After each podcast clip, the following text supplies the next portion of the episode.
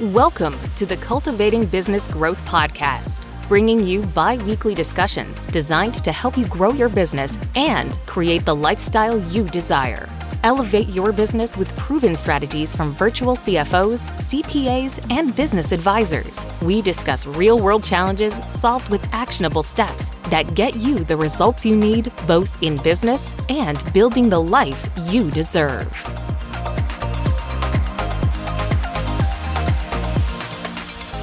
Thank you so much for joining us for episode number 97 of the Cultivating Business Growth podcast, brought to you by PJS and Co CPAs. I'm your host, Megan Spicer, and today we are taking a look at a complex topic of looking at an LLC versus an S Corp business structures and talking about the differences, some misconceptions, educating you on all the things LLC versus S Corp. So, to help me do that because this topic can go on and on. We could probably do like a four hour course just on this. But Jamie Johnson is joining us and she is going to help educate us all on what we need to know, at least the tip of the iceberg, right? So, tip of the iceberg is a very, very good term for this because this is something that can get real deep real fast. And so i think it's important two are very important keys in understanding this. If this applies to you or you think you could you know this is something you could use uh, in your business or that you're exploring. So first one is educate yourself always educate yourself before you go to an advisor. But you also need to find an advisor and talk through because it's really important short term long term impacts goals um, and how you're structuring your business that can really make sound decisions from the beginning and not reactive decisions later where it costs you more. So find somebody good, but also, like I said, educate yourself in understanding um, the components. We're going to cover everything surface level. So take this with a grain of salt and then apply it how you need to uh, in your business model and with your advisor. So before we get into the the specific questions, when you say advisor, I, and I'm thinking business structure, is this somebody like an attorney or would you go to a CPA or a CFO? Like, could all three of those potentially help you? Do you need all of them? Like, where would you start? Yes, you need all of them. Mm, first and foremost, yes. A lot of times when things happen, we tend to try and find somebody, which isn't a great time to find a CPA or a lawyer it's really important up front to establish those relationships because that's where your foundation is laid, right? So, having um, some strategy in how your business structure works, um, the legalities of it, if you have partners, partnership agreement is super duper important um, with with all of this because that really defines how you're going to handle your business. Because if trouble arises right if you're the titanic and you hit this iceberg uh, you definitely need something in place so that you know and you agree both when you're on the same page how that is going to be handled. You don't handle something like that as a reactive when trouble arises within your partnership or multi-member, you know, LLC we'll talk about later. So that's that's a really really important. So legal counsel and knowing what the goal, what the impacts are like I said, from a legal perspective, from a taxation perspective, from a business perspective, those you definitely need a CPA, definitely need a, a lawyer. Perfect. All right. So let's start off with just defining what is an LLC. Okay. So an LLC stands for a limited liability company. All right. And so there's two ways you can either have multi-member, which you have a lot of members, right? Or right. you have a single member, meaning you have one member. Okay. And this kind of somewhat takes the sole proprietor uh, model and a partnership model and basically legally protects it. Is basically okay. what you're doing layman's terms. Okay. So, in addition to just defining what exactly an LLC is, we want to talk about some of the bigger misconceptions when it comes to tax and LLC because as someone who doesn't know anything about business structures or how that works, it's very overwhelming to think about like, okay, so if I go from a sole proprietor to an LLC, it would make sense that I just need to file like this new tax return, right? But there's some complexity around that too, and it's not just a straight line, right? Right. That is so. What are some big misconceptions that you see in people when it comes to okay, I've ele- I've elected an LLC now. Do my taxes. It should be easy here. Yeah. So the first thing you do when you when you do it when you organize a business is obviously you have you have to register it from a state level and you have to register it from a federal level. Okay. And so one of the biggest mis the, the biggest misconception that there is about LLCs is that they are recognized at the federal level. And I hope I didn't just blow your mind thinking, what in the world do you mean? Um, what I mean is, is that LLCs are at a state level. Okay. And one of the big reasons that LLCs are at a state level is because of the legal protection within those entities. Okay. And a lot of times state law differs from state to state. Okay. Mm, so you okay. have that complexity of it. Okay. So as an LLC, when you go to register with the federal government, they, for taxation purposes, because the four types of business um, in which that you would report your business activity is as a sole proprietor, right? Which is a Schedule C or possibly like a Schedule E, if like let's say your LLC owned a bunch of rental properties, right? Mm-hmm. Right, which is on your 1040. So that's one way. Okay you can file if you're a multi-member LLC, meaning you have two or more members in your LLC. Okay. Your default, let me let me back up. When you file a schedule C or E on your 1040 and it's just you, that's called a single member LLC, of course, and it's just you. Okay. And that is on form 1040, and that can be schedule C or schedule E. Primarily is where you would report your business income a single member LLC, so one person, defaults naturally as a sole proprietor for taxation purposes. Okay. Okay. But your entity organized as an LLC protects you legally from like your personal assets from your from your business and your personal. Okay. All right. So okay. multi-member LLCs default to a partnership return. Okay. So then you also have your 1120S, which is your S corporation, and you also have your 1120, which is your C corporation. So you have your four types of ways that you can file your tax returns. And we're talking for profit businesses here, not nonprofit. So if you are a nonprofit person, definitely this is not the podcast for you right now on this one. we'll have to do another one. Yes, full disclosure. So, um, so those are so so understanding that that is not a federally um, recognized entity. If you say I'm taxed as an LLC, that means nothing. That means absolutely nothing. Okay. So even your state taxes that you're paying is that different then as an LLC versus sole prop? In most states, no. no okay. It's not. So if you filed, so let's say you're a multi-member LLC, okay, you would file Form 1065 by default, mm-hmm. okay, and then um, you can elect something different, but we'll talk about that in just a little bit. But you would file as a your default would be a partnership return, and you if your state requires a business return it is likely that it will fi- it files suit and follows the federal like partnership return okay not okay. all states require a return though. So once again, state to state difference. Okay. Right. Coming back to that disclaimer that we put up front, yeah. a very, very, very complex topic. It varies from state to state, from individual to individual, from business to business. So, again, yeah, just the tip of the iceberg here. like it's not. It, there's so much that we could get into. It's and this is why I feel like I'm like you know it's just so overwhelming you know you can't it's a can of worms that you open that you're just like okay i think i'm understanding this and then you uncover another layer you're like nope nope i'm not understanding this at all. Those worms get out of the can and you can't put them back in. Yeah. no no put them back. Yeah yeah exactly.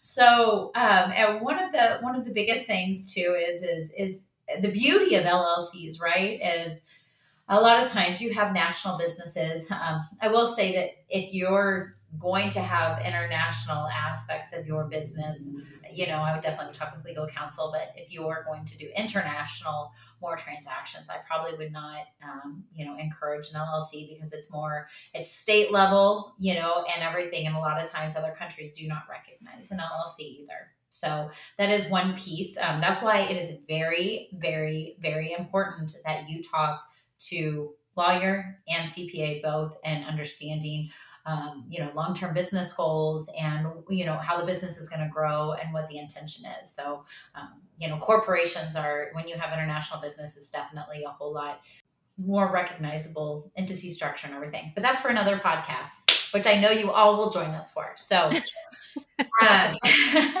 but llcs are beautiful in the fact that they're convertible, right? So you default, let's say you're a single member LLC and you default as a sole proprietor and you're on Schedule C, okay, and you file your tax return and your business starts out really, really low and has low revenue and you're gaining traction and everything.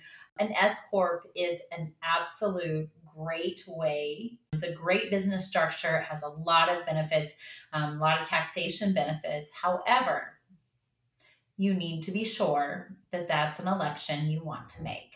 So, as an LLC, okay, you can go to the IRS and there's form, it's form 2553, and you can say, I want to be an S Corp and I want to be taxed as an S Corp. Okay.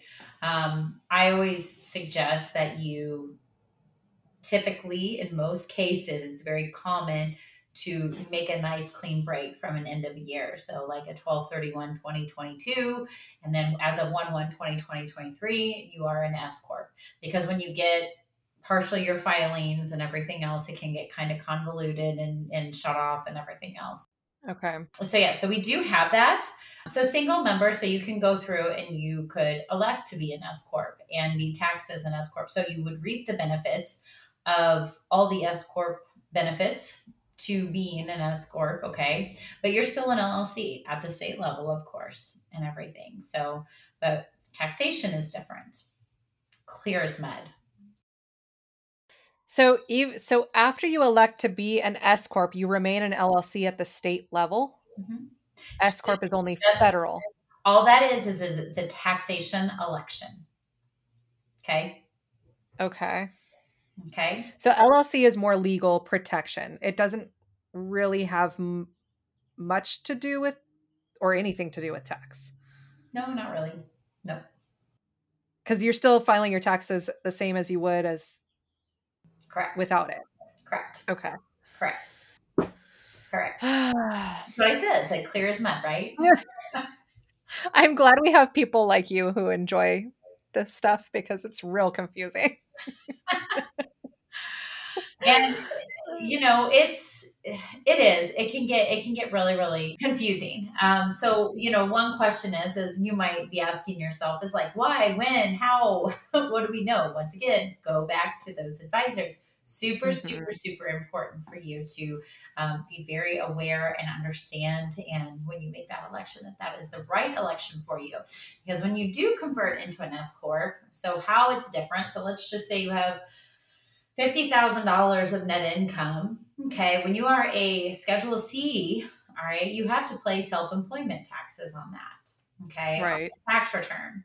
When you're an S Corp, okay, that business net income does not pay self employment taxes. So, right here, everybody's going to go, so I can save that in your taxes. Kind of. kind of. This is that tip of the iceberg thing um, you still, uh, S Corps have a lot of what's called a reasonable compensation. And so you still have uh, a lot of things in which that you have to manage a payroll. You have to pay reasonable compensation to yourself. So you can't take no payroll and pass all that through and avoid all the self-employment taxes and never expect to get flagged. Not going to happen Okay. Okay. So, um, so you do have to take, and you, so you will pay self-employment taxes. You will have an employer and employee portion. Obviously, we all know how payroll works. You know, your right. employer pays a little bit, you pay a little bit. It's just sometimes that employer's you, right? In this in this scenario. Mm-hmm. So you are still going to pay employer taxes, but they're now deductible. Okay. And it from your flow through um, business income, that is not subject to self employment taxes. Okay. But that's not good to do too early. Correct. Yeah. It just doesn't have a lot of benefit because you have to. So when you file and you elect to be an S Corp, you're not filing a whole nother return. So okay. now, and then you're going to get a K1 and you're going to have to pull that K1 into your personal and individual taxes. Okay. You're going to have to run okay. payroll.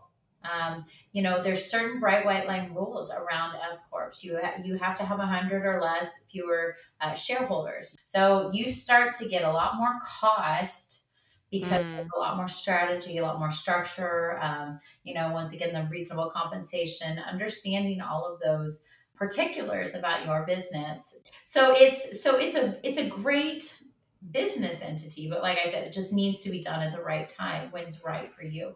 Because also, if you get into a tangle and it turns out not to be um, the right thing for you, if you revoke your election, so you would go back to being like, in this case, a sole proprietor, Schedule C reporter.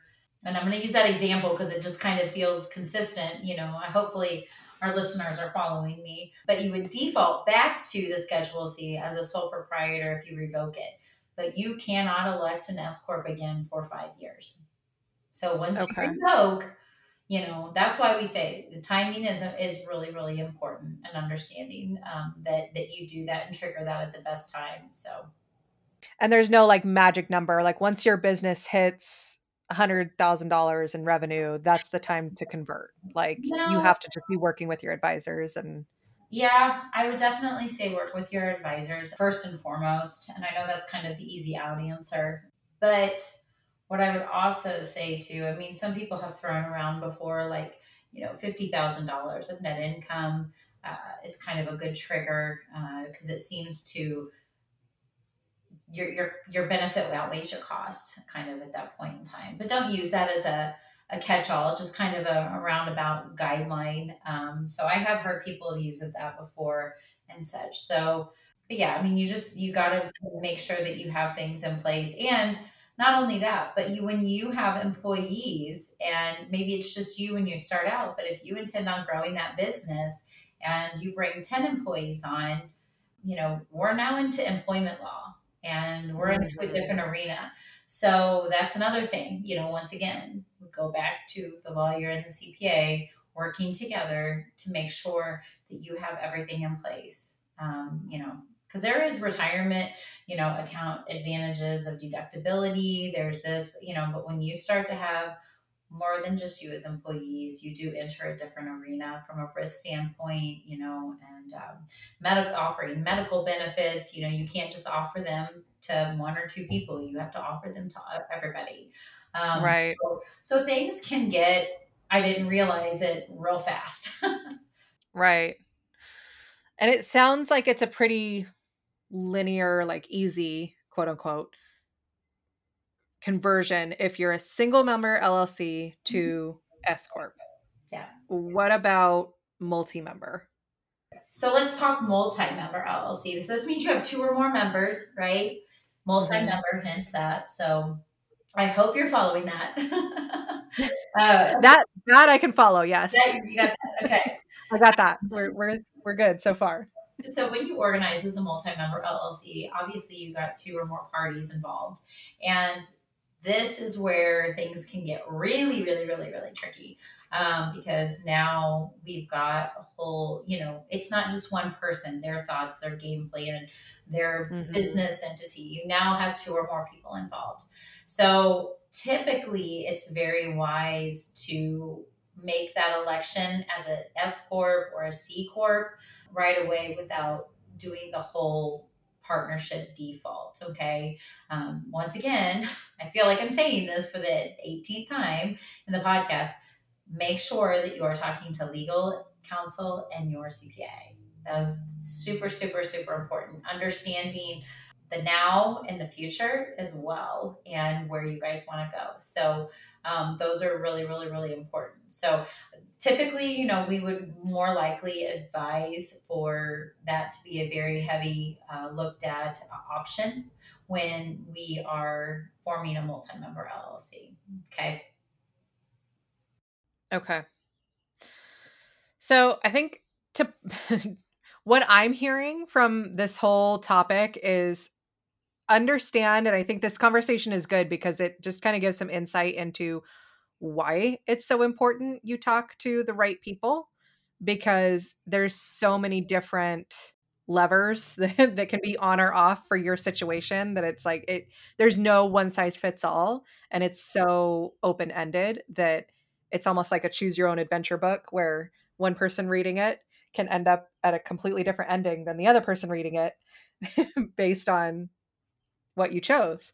So just understanding how complex these things are and where you are, where you're located, what state are you in? You know, because that's going to have some input into these decisions as well. So beyond that, is there any other advice that you would give to our listeners as we wrap up today's episode? Yeah. So one thing I would say is is one of this is why I feel like now it's the 19th time um, that I am saying this. Like, make sure that you have a CPA and you have legal counsel because it's really, really, really important. But under for this from the CPA perspective too, like the S corp has a lot of bright white line rules. So you know, like you can only have 100 members, and so S corporation shareholders must be individuals, specific trusts or estates, or it could possibly have some tax exempt organizations. Okay, so other businesses can't be a shareholder in an S corp. Okay, and so understanding all of that because a lot of people like to go, they like to blanket cover this business with that business with this business. So you have to understand too, you know, with that bright white line rule. Another big thing, and it's a growing complexity within partnerships, S corps, um, is is your basis, right? Basis is a big deal, especially in S corp. So um, let's say let's say your uncle funded your business $50,000 to start up and, and to do all of that. So you have a loan, do, you know, due to Uncle Harry, all right, for $50,000. Okay. Mm-hmm. Versus a loan from yourself. Let's say you go get a second mortgage on your house and you fund your business yourself. Okay. Mm-hmm. Money's directly from you increases your basis in your business. Okay. But money from Uncle Harry straight into the business does not increase your basis. Okay. And you go, why does that matter, Jamie? Why, why does it matter? Because if you have a $25,000 loss in your business from Uncle Harry's money, you don't get to deduct any of it because you don't have any basis. Mm. Okay. Okay. Whereas if you fund it and you have basis, you have $50,000 of basis, right? because you mm-hmm. went and got a second mortgage on your house to fund your business and it came directly from you. Okay. Right. Now your basis is $50,000. You have a $25,000 loss. You now have a $25,000 basis. Okay. So you're able to reduce your taxable income, okay, by $25,000. So I've seen some pickles of some situations in which that somebody else has funded um, you know, a loan to help the business stay afloat or money's come from somewhere else. If it's not, you have to create, you know, what's that that's called debt basis. So once again, very, very important that you have the right people on your team that you can talk through how to structure various things like that. Like, do you get money from Uncle Harry or does Uncle Harry pay you in which that you contribute that into? So does he loan you the money versus the business the money? So there are ways, but it's just knowing and making sure that the right people you have on your team, your advisory team, is leading you in the right direction because it could be major repercussions later if not. Okay. So that's that's why that's why it's important because as an LLC, if you borrowed money you could deduct that still versus as an S corp you can't. Yeah. So if you're, sole, if you're a sole proprietor and uh-huh. If you're a sole proprietor and you have a twenty five thousand dollar loss, you have a twenty five thousand dollar loss. It doesn't matter. You don't have basis rules as a sole proprietor. And let me be, say that if you have non deductible losses, so if you don't have basis to take those losses as an S Corp, they do carry forward. And I believe it's still 20 years. Can you say that again? so if you, so let's say you have $25,000 loss and you're an S Corp, you're elected as uh-huh. an S Corp, okay, and you have no basis to take those losses. Uh huh. Okay. You can carry, those are what's called suspended losses. And so they carry forward. And I believe the last time I looked, carry forward laws were 20 years. So for the next 20 years, you can carry forward that loss. So let's say the next year, okay, you made mm-hmm. $50,000. Okay. So your basis just went up by 50,000, but then you have this suspended loss of 25,000. It's going to reduce your net income and let you deduct it that year. So it lets you So even if you didn't have basis in a prior year, you can carry it forward so that if you do build up basis, you could deduct it off of a future. Your, suspended losses. Yes. Yes. Okay. Yeah. So it kind of nets the two over time. Yeah. Now I feel like we're getting into a completely different topic of basis that I don't know anything about. like, hold on. I don't know if you want to the podcast topic. That's what? Be really, really fun. How many podcast episodes do I have to do with CPAs before I become an honorary CPA? That's my question. um, oh. Do they give licenses at like 500 episodes or like how many hours? Is that not the truth, right? All right. So we've talked about how important it is. I'm going to say it one last time. I promise this is the last time. How important it is to talk to your advisors how important it is to just know that you probably don't know the questions to ask. and hopefully this podcast has helped you a little bit as far as, you know, even knowing that there's such a thing as basis, which join the club if, you know, you didn't know what that was. Um, but Jamie, as we wrap up here, anything you want to give our listeners before we uh, wrap this episode? Uh, if you have any questions, reach out. Like if you really need to do some strategic planning, um, we really love to partner with businesses. We love to look at their goals and look at what they have and really build on that for them. And uh, there's a lot of freedom to be gained and there's a lot of value and um, to be gained uh, from a lot of strategic planning. And this really goes hand in hand with really the heart of our business. And what we love to do because we love to build the business the way that you intended it to build to be built and to do that in the best advantageous financial way possible. So if you have questions or you feel like this really applies to you, you feel like you're a growing business and you need to make some changes, um, it's so important to have those uh, conversations timely versus being reactive and understanding that holy cow i made a lot of bad decisions and i didn't even realize it um, earlier on. So it's always worth a conversation. I love having conversations with people just on you know what their business models are and and, and how they work and how they can work for them better you know? Um, that's that's really the heart of what we do. And i know we call ourselves virtual cfos and everything but we really we're very relational we're very intentional and we want your goals and we want you to help you get them. Um, and but just really building your wealth building your business is is really at the heart of, of what we want for your business. So if this is you and you do want to explore these um, strategic options a little bit more and look at them more in depth definitely not everything we can capture in a podcast we would love to talk to you so. Perfect and if you're interested in doing that, we do offer a one hour free discovery call. You can find us at pjscpas.com forward slash contact. Book it right there. We make it real easy. There's a calendar. You can just find the best time that works for you. So, can I say one more thing, Megan? It's so important, even if you don't go, even if you choose that maybe we aren't the right fit for you, which we are not for everybody. If you do do the discovery call, it really um, challenges you to kind of think differently about your business and to think about things futuristically and to understand changes that need to be made. It just honestly makes you a better business owner. Like I said, we literally love having those conversations with people and understanding where they want to go and, and helping them better their business. So, uh, so worth your time.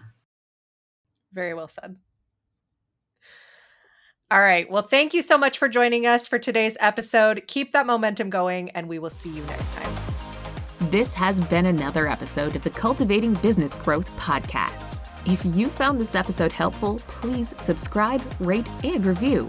Gain access to additional free resources and learning opportunities by visiting pjscpas.com forward slash podcast.